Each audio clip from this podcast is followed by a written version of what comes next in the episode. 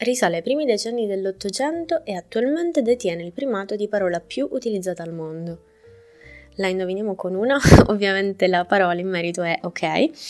Eh, termine così breve, diretto, amichevole, ma soprattutto comprensibile. Pensate tutte le volte che dovete mostrare consenso, quante volte utilizzate il termine ok e quanto potreste usarlo in qualunque parte del mondo voi andiate, senza tra l'altro il rischio di poter essere fraintesi. Per quanto immediata sia la sua comprensione, non è possibile in realtà dire lo stesso della sua origine, che anche tutt'oggi rimane molto misteriosa. Sebbene la sua pronuncia richiami l'ambito anglofono, non è necessariamente scontato che la sua origine sia tale. Eh, non sappiamo effettivamente se sia inglese, americana o addirittura greca la sua origine. Chiaramente nel corso degli anni tantissime teorie mm, si sono fatte avanti per cercare di svelare questo mistero, molte delle quali, anzi la maggior parte delle quali effettivamente avvalorano una paternità ehm, anglosassone o statunitense, ma non c'è niente di concreto. Allora, sicuramente la più diffusa, la prima e la più diffusa, sta uh, ad indicare che il termine ok non sia altro che un acronimo, un acronimo per l'espressione inglese all correct, chiaramente diffusa in modo errato e quindi storpiata, per questo giustifichiamo la O al posto della A e la K al posto della C, eh, e che poi si sia radicata così tanto nell'uso comune da essere passata così.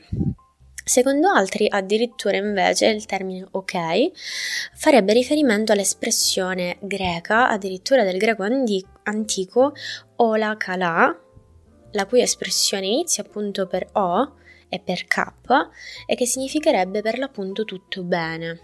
Quindi un'origine decisamente molto più antica dell'inglese stesso.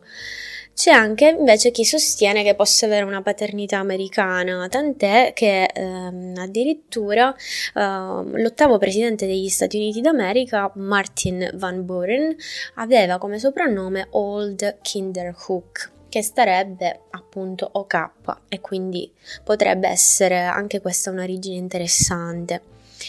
Infine, secondo altri, un'altra versione di questa parola avrebbe un'origine militare. In questo caso la O starebbe ad indicare in realtà uno 0 e la K sarebbe l'iniziale di killed.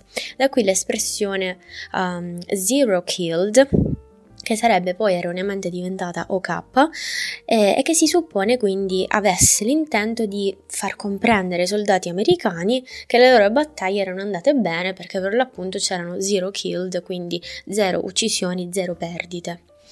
Tuttavia eh, non è possibile ricostruire questa origine, mm, né tantomeno essere certi della sua grafia, perché spesso viene utilizzata nella sua forma contratta, altre volte viene utilizzata nella sua forma estesa, quindi ok nel senso OKAY o mm, facendo lo spelling in inglese OKAY, o a volte mm, viene utilizzata con uh, i punti a differenziare entrambe le lettere e a separarle.